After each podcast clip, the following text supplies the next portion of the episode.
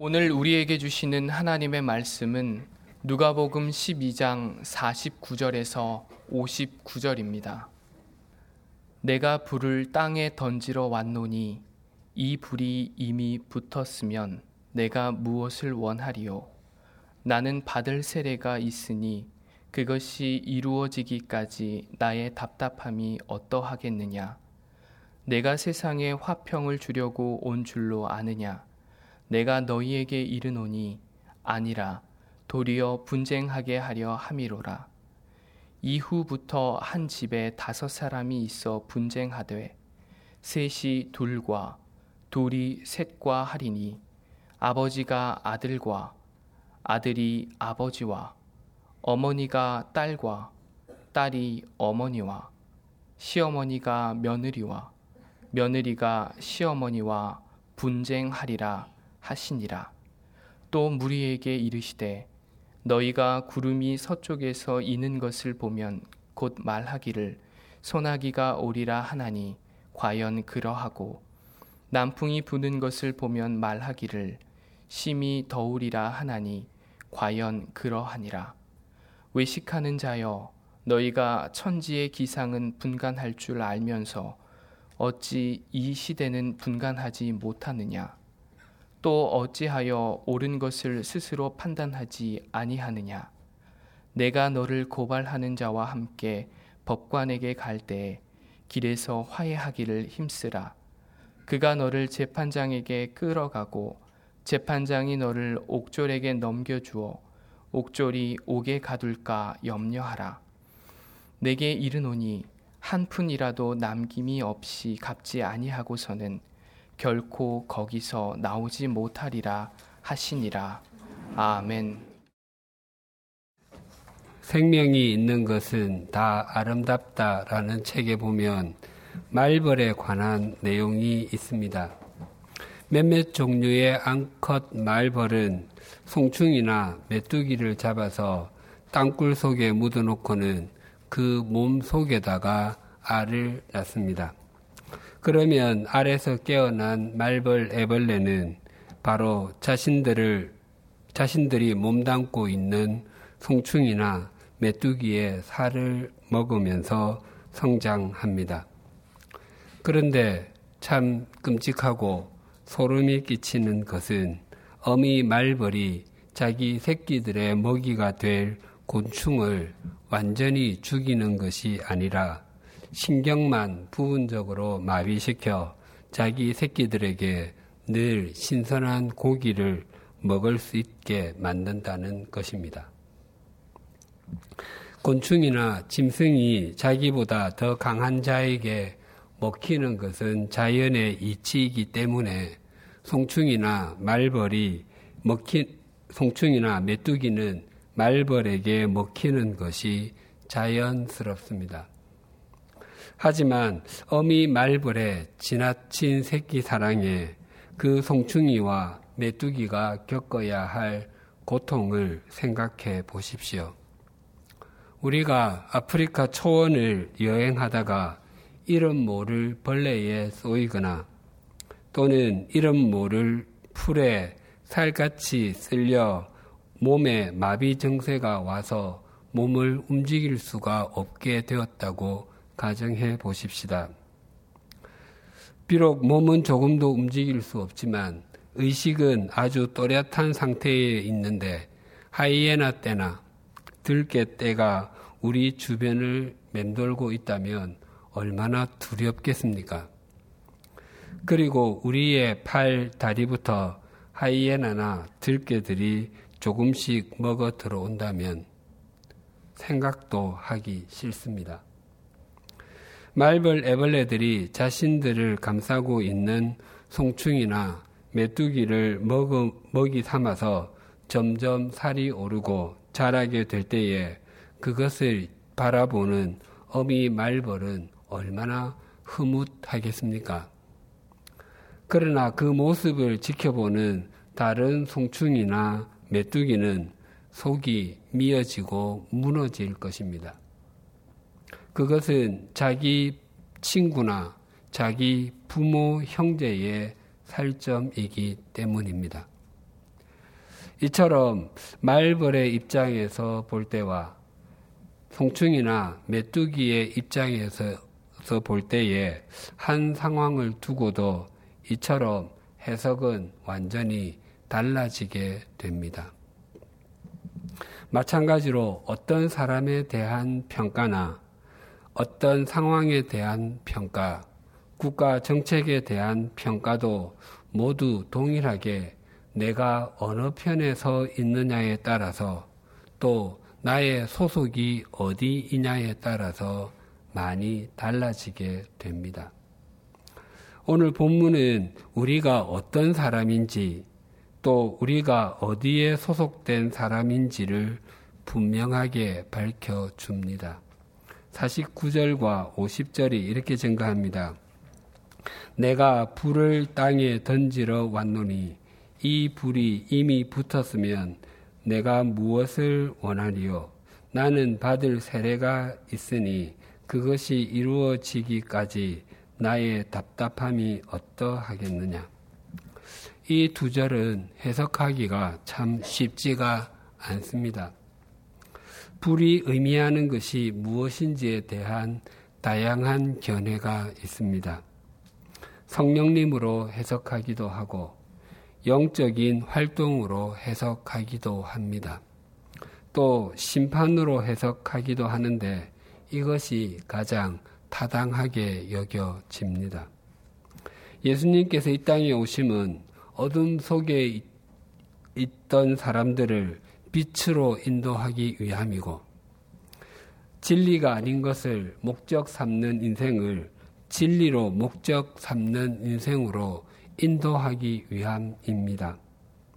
만약 마지막 순간까지 어두움에서 나오려고 하지 아니하고 진리가 아닌 것에 인생을 탕진한다면 그 사람은 심판을 받을 것입니다. 그리고 받을 세례는 십자가의 죽음을 의미합니다. 한자 말인 세례를 풀면 씻는 예식입니다. 세례가 죄를 씻는 예식임에는 틀림없지만 씻다는 말에 대해 우리가 생각하는 것과 성경이 말씀하시는 것과는 차이가 있습니다. 씻다라고 할 때에는 그 전제가 있습니다. 그것은 본체에는 아무 문제가 없어야 한다는 것입니다. 옷을 입어서 때가 끼거나 얼룩이 묻었을 때는 빨면 됩니다. 또 기름 공장 같은 곳에서 일을 해서 옷에 기름때가 묻어도 세척력이 높은 세제를 넣고 빨면 깨끗해집니다. 그런데 만약 그 옷 자체가 썩었을 때는 어떻게 해야 됩니까? 여러 종류의 세제를 넣고 빨면 되겠습니까? 아니면 세탁기가 아니라 손으로 직접 빨든지 빨래방망이로 두드려서 빨면 되겠습니까? 그것도 아니면 드라이 클리닝을 하면 되겠습니까? 아닙니다. 옷 자체가 썩었을 때는 세탁을 해야 하는 것이 아니라 옷 자체를 새 것으로 바꾸어야 합니다. 철의 경우에도 마찬가지입니다. 표면에 녹이 쓴 정도면 사포로 닦아내고 기름칠을 하면 됩니다. 그러나 표면뿐만 아니라 그 속까지 전부 다 부식이 되었다면 그 철은 용광로 속으로 들어가야 합니다. 자연인인 우리 사람은 일부분이 아니라 전부 썩은 옷과 같고 완전히 부식된 철과 같습니다. 그래서 씻는 예식, 세례는 단순히 세제를 넣고 빠는 정도가 아니라 정도나 사포로 문지르는 정도가 아닙니다. 새로운 옷감으로 교체가 되는 것이고 용광로 속으로 들어갔다가 나와서 이전과는 전혀 다른 새로운 철이 되는 것입니다. 그래서 세례는 죽을 사자를 써서 사례, 즉 죽는 예식이라고 이해하는 것이 바르고 정확한 개념입니다. 즉 예수 그리스도와 더불어 옛 사람이 죽고 예수 그리스도의 부활과 더불어 살리심을 받아 새 생명을 살게 되는 것입니다. 불은 심판을 받을 세례는 십자가를 상징하는 예수님의 이 말씀은 이 땅의 모든 사람들은 자신들의 죄로 말미암아 멸망을 당해야 하는 존재들인데 예수님께서 십자가를 지시고 죽으시는 방법으로 사람들이 당할 심판을 대신 당하셨다는 의미입니다. 그럼에도 불구하고 사람들은 예수님의 실상을 알지 못했습니다. 사람들은 자신들이 가지고 있는 허상을 예수님께 추사해서 예수님을 거기에 맞추려고 했습니다. 즉 사람들은 자신이 그리고 있는 허상의 예수 그리스도를 실상이라고 생각하고 예수님께 그렇게 되시라고 요구하는 것입니다. 그것에 대해서 답답하다고 말씀하시는 것입니다. 마태복음 21장은 예수님께서 마지막으로 예루살렘으로 올라가시는 모습을 그리고 있습니다. 그때 예수님께서는 아주 건장하게 자란 백마가 아니라 어린 나귀를 타고 올라가셨습니다. 잘 길러진 말이 500cc가 넘는 오토바이라고 한다면 어린 나귀는 서울시에서 운영하는 자전거인 따릉이와도 같습니다. 또 나귀 위에 얹은 안장은 봉황이나 학이 새겨진 가죽 제품이 아니라 제자들이 입어서 냄새나는 옷이었습니다. 그리고 나귀가 밟고 지나가는 것도 레드카펫이 아니라 군중들이 펴놓은 누더기와 같은 옷들이었습니다. 완전히 코미디와 같은 장면입니다. 그럼에도 사람들은 호산나를 목이 터져라고 외쳤습니다. 그 소리가 얼마나 컸던지 지축이 흔들릴 정도이었습니다. 그러나 예수님 사람들이 그렇게 소리를 질렀던 것은 예수님께서 사람들을 구원하기 위해서 오시고 사람들로 하여금 하나님의 나라를 살아가게 하기 위해 오신 그 실상을 바르게 알고 이해했기 때문이 결코 아니었습니다. 사람들은 예수님께서 행하신 기적을 보거나 듣고서 그런 정도의 능력을 가지신 분이시라면 우리의 먹고 사는 것은 별로 걱정하지 않아도 되겠구나라고 자신들의 욕망을 예수님께 투사했기 때문이었습니다. 이스라엘 백성들이 외친 호산나는 그 의미가 구원하여 주소서 또는 이제 구원하소서입니다. 당신이 우리가 기다리던 메시아가 맞다면 우리를 제발 로마의 압제로부터 구원해 주십시오. 그런데 그것을 지금 이루어 주십시오가 그들이 말하는 호산나이었습니다. 그러나 구원자로 오신 예수님께서 걸으시려고 했던 길과 이스라엘 백성들이 생각하는 메시아께서 걸어가야 한다고 생각했던 길은 전혀 다른 길이었습니다. 그래서 이스라엘 백성들은 자신들이 원하는 길로 걷지 않는 예수님을 향해서 불과 닷새 후에 십자가에 못 박으라고 호산나라고 외쳤던 때와 동일하게 외쳤습니다. 그런 생각을 가진 무리를 바라보는 예수님의 마음은 항상 답답하여 터질 것만 같으셨습니다. 계속해서 예수님께서 이렇게 말씀하셨습니다. 51절에서 53절이 이렇게 증거합니다. 내가 세상에 화평을 주려고 온 줄로 아느냐? 내가 너희에게 이르노니 아니라 도리어 분쟁하게 하려 함이로라.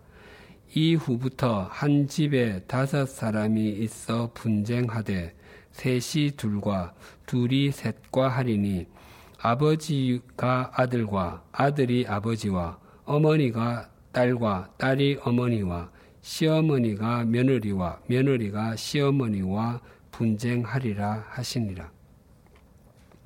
1980년도에 서울 지역 가구당 가구원 수의 평균은 4.33명이었습니다. 그러다가 1985년에 3.99명으로 떨어졌습니다. 또 2005년에 2.88명이 되었습니다. 현재 전국 가구당 가구원 수는 평균 2.40명입니다. 그리고 2017년에 있었던 인구주택총조사 결과에 따르면 1인 가구의 비율이 28.6%이었습니다. 전체 가구 가운데 가장 높은 비율입니다. 사람의 수명이 점점 길어짐에 따라서 자연스럽게 배우자 중 한 사람이 먼저 세상을 떠나고 혼자 살게 되는 사람이 늘어나게 되고 또 만혼과 비혼 등의 이유로 혼자 사는 청년들이 많아졌기 때문일 것입니다. 그래서 우리는 가족이라는 그림이 점점 바뀌어가는 시대에 살고 있습니다. 예수님께서는 당신이 이 땅에 오신 목적이 화평이 아니라 분쟁이라고 말씀하십니다. 당시에는 가족 구성원이 부모와 자녀 셋을 합하여 평균 5명이었던 것으로 보입니다. 그래서 가족 5명이 3대2로 또는 2대3으로 나누어서 싸운다고 말씀하십니다. 오늘날 서로 사랑해야 할 가족들이 가장 먼 원수가 되어 서로 싸우고 심지어 극단적인 결과까지 초래하는 일들은 단 하루도 거르지 않고 신문에 등장합니다. 그렇다면 이 말씀의 의미가 예수님께서 그러한 분쟁을 조장하신다는 의미이겠습니까? 예수님께서 이 땅에 오실 때에 하늘에서 수많은 천군과 천사들이 하나님을 찬송하며 이렇게 노래했습니다. 지극히 높은 곳에서는 하나님께 영광이요 땅에서는 하나님이 기뻐하신 사람들 중에 평화로라. 예수님의 성육신은 높은 곳에서는 하나님께 영광이 되고 땅에서는 평화라고 했는데 오늘 본문에서 예수님은 왜 화평이 아니라 분쟁하게 하려고 오셨다고 말씀하셨겠습니까? 이 말씀을 더 제대로 이해하기 위해서는 요한복음 15장 18절, 19절과 함께 들으셔야 합니다. 이렇게 증거합니다. 세상이 너희를 미워하면 너희보다 먼저 나를 미워한 줄을 알라. 너희가 세상에 속하였으면 세상이 자기의 것을 사랑할 것이나 너희는 세상에 속한 자가 아니요 도리어 내가 너희를 세상에서 택하였기 때문에 세상이 너희를 미워하느니라. 원래 우리는 모두 세상에 속해서 세속적 가치관과 눈에 보이는 것이 전부라고 생각하며 살아가던 존재들이었습니다. 그러다가 예수님께서 우리의 눈을 열어주셔서 이전에 보지 못했던 것들을 보게 되었습니다. 그래서 세상에서 다른 사람들보다 더 많이 갖기 위해서 발부동을 치며 더 높은 자리에 앉아 군림하기 위해서 동분서주하며 더 많은 쾌락을 누리기 위해서 밤낮을 가리지 않던 삶이 전부가 아니라는 것을 깨닫게 되었습니다. 무엇보다도 이 땅을 살아가는 삶이 전부가 아니기 때문에 이 땅을 살아가면서 영원한 삶을 준비해야 하고 또 이 땅을 살면서도 영원에 잇대어진 삶을 살아야 한다는 것을 알게 되었습니다. 즉 우리들의 소속이 세상과 마귀에서 영혼과 하나님에게로 바뀐 것입니다. 그러고 나니까 사탄이 우리를 그냥 두지 않습니다. 과거에 우리와 한패였던 사람들을 선동해서 우리를 공격해 옵니다. 본문에 나오는 아버지와 아들, 어머니와 딸, 시어머니와 며느리는 가장 가까웠던 사이들을 의미합니다.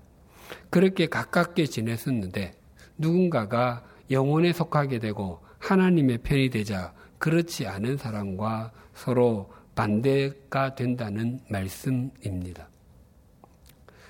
오늘 본문에서 우리는 세 가지의 교훈을 얻을 수 있습니다.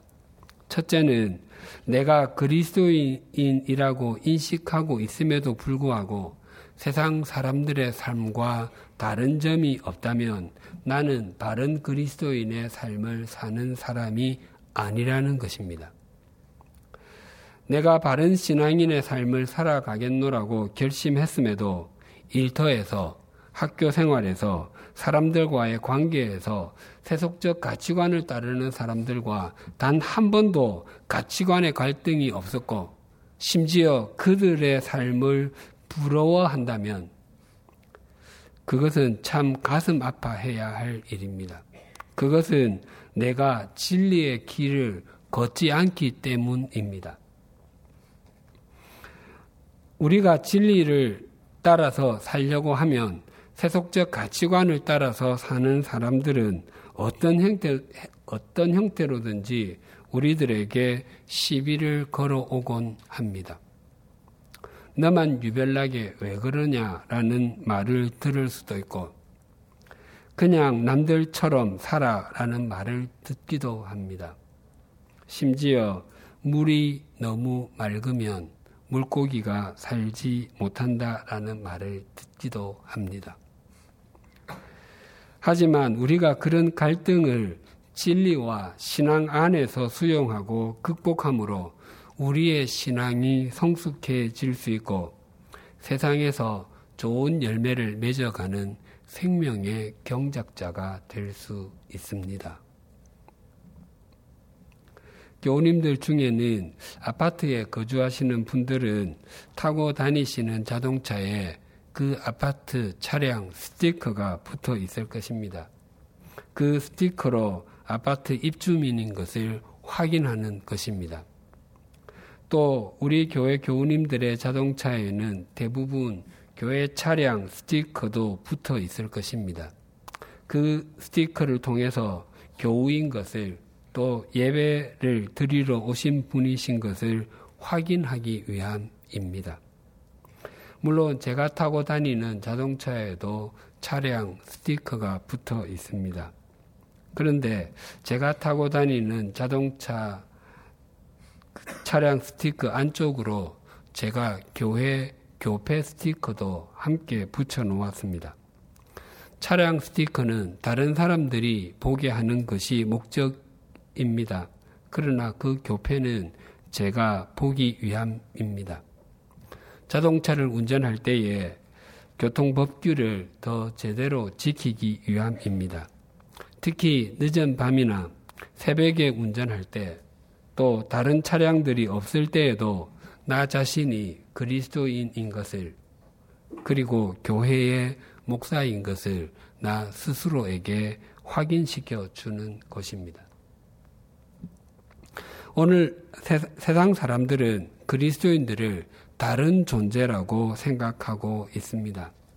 오늘날 교회가 그리고 그리스도인들이 비난을 받는 것은 세상 사람들은 그리스도인들이 자신들과는 다른 존재이고 다른 삶을 살 것이라고 생각했는데 그 속을 들여다보니 자신들과 다르지 않기 때문일 것입니다. 그리스도인이 되면 세상 사람들과는 달라야 합니다. 많이 달라야 합니다. 다른 점이 단지 주일에 교회에 간다와 밥 먹을 때 기도한다 이 두 가지밖에 없다면 자신의 신앙을 돌아보셔야 합니다. 또 신앙생활을 2년, 3년 한 사람과 20년, 30년 한 사람도 달라야 합니다. 그래야 처음 신앙생활을 하는 사람들이 20년, 30년 후에 자신들도 그렇게 될 것을 소망하며 나아갈 수 있기 때문입니다. 제가 전임 사역자의 길을 걸은 것이 25년 가까이 됩니다. 사역 초기에는 모든 것이 힘들었습니다. 교회 일을 하는 것도 쉽지 않았고 설교를 하는 것은 더더욱 그러하였습니다. 그래서 사역 초기 토요일에는 바닥에 등을 붙이고 잔 날이 많지 않습니다. 또 뜬 눈으로 밤을 새우며 설교를 준비했던 날도 손가락, 발가락으로도 다 꼽을 수가 없습니다. 그래서 나이가 빨리 들었으면 좋겠다고 생각했습니다. 30대 초반에는 40살이 되는 것이 소원이었습니다. 한 10년쯤 지나면 여러 가지가 익숙해지지 않을까 생각했기 때문이었습니다. 그러나 10년이 지나도 조금도 익숙해지지가 않았습니다. 또 나이가 들면 내 삶에 갈등이 적어지고 세상을 좀 더 편안한 마음으로 바라봐질 줄 알았습니다. 그러나 그렇지가 않았습니다. 그러나 이제는 약간 압니다.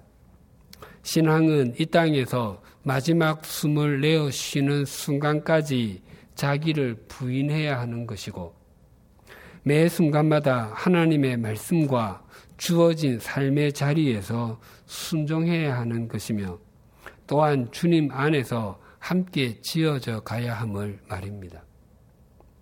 또한 사람이라는 존재는 참으로 연약하여 결코 자기 스스로 자신의 인생을 풍성하고 의미 있게 만들어갈 수 없는 존재라는 것도 압니다. 뿐만 아니라 사람이 얼마나 이기적인지와 얼마나 허물투성이인지도 압니다. 물론 그렇기 때문에 우리 각자는 우리들을 신뢰하지 아니하고 하나님을 신뢰해야 함도 압니다. 우리 모두가 매일매일 조금씩이라도 지어져가고 달라지는 삶을 살아가십시다.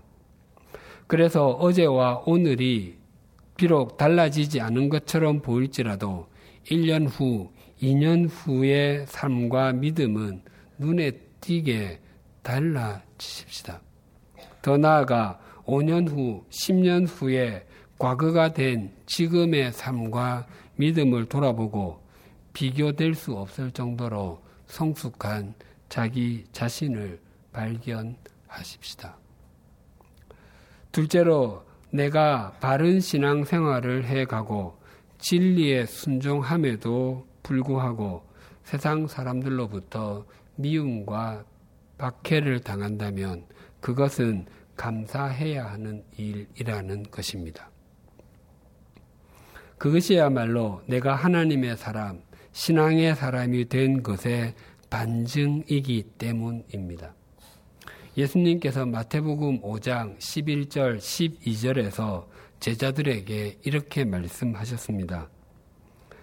나로 말미암아 너희를 욕하고 박해하고 거짓으로 너희를 거슬러 모든 악한 말을 할 때에는 너희에게 복이 있나니 기뻐하고 즐거워하라. 하늘에서 너희의 상이 큼이라. 너희 전에 있던 선지자들도 이같이 박해하였느니라. 오늘날 청소년들이 가장 두려워하는 것 중 하나가 그리고 반드시 사라져야 할 것 중 하나가 집단 따돌림, 왕따입니다. 공개적으로 따돌림을 하는 것을 왕따라고 한다면 그것보다 더 무서운 것이 은근히 따돌리는 것, 은따라고 합니다. 이런 따돌림을 당하는 아이들은 필기구를 빌려주고서도 그것을 다시 돌려받을 수 있을까와 안 돌려주면 어떡하지 등등의 생각으로 학업에 집중을 하지 못합니다. 또 급식 시간이 두렵습니다. 함께 밥을 먹을 친구가 없기 때문입니다. 그래서 4교시에는 누구랑 점심을 먹을까, 그냥 굶을까 등등의 생각으로 수업에 집중을 할 수가 없습니다. 그 외에도 길을 가다가 같은 학교 친구를 만났는데 아는 척을 할까 말까로 망설이며 가슴이 두근두근 합니다. 상대가 아는 척을 해주면 좋을 텐데 라는 생각을 합니다. 후에 학교에서 다시 만나게 될까봐 아예 처음부터 피해서 갑니다. 그래서 초등학교에서 중학교로, 중학교에서 고등학교로 진급할 때에는 아는 아이들이 없는 학교로 가고 싶어 합니다. 사실 성인들도 다르지 않습니다.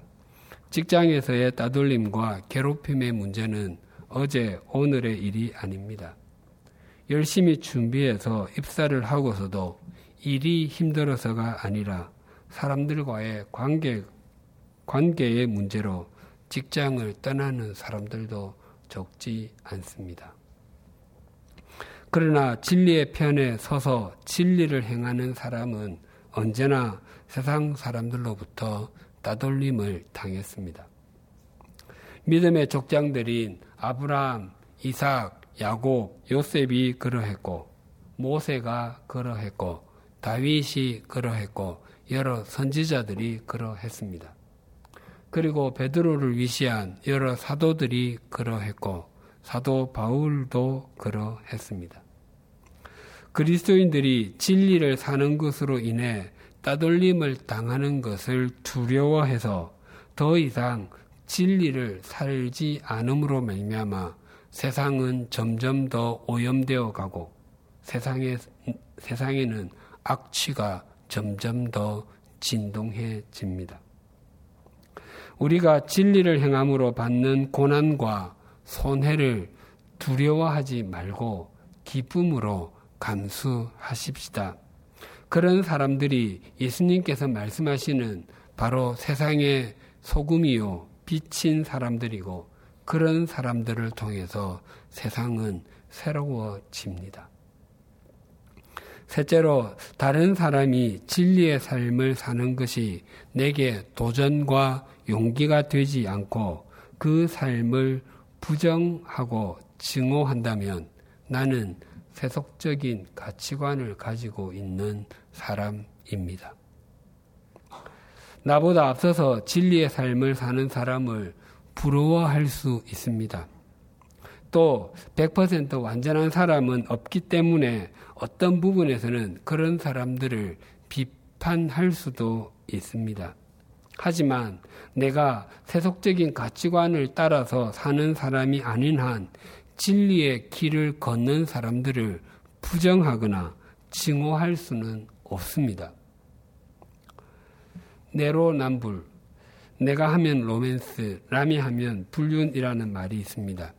본래는 남이 하면 스캔들, 내가 하면 로맨스라는 말이었는데 이제는 마치 내로남불이 사자성어처럼 쓰이고 있습니다. 이런 일들은 교회 안에도 충분히 있을 수 있습니다. 남이 눈물로 기도하면 믿음이 별난 것이고, 내가 눈물로 기도하는 것은 믿음이 간절하기 때문이다.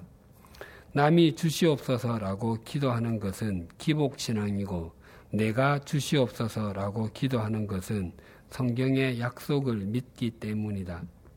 남이 봉사하는 것은 남는 시간으로 하는 것이기에 여가선용이고, 내가 봉사하는 것은 시간을 만들고 쪼개어서 하는 것이기 때문에 거룩한 헌신이다. 남이 주일에 빠지는 것은 믿음이 없기 때문이고, 내가 예배에 빠지는 것은 하나님은 어디에나 계신다라는 성숙한 믿음 때문이다.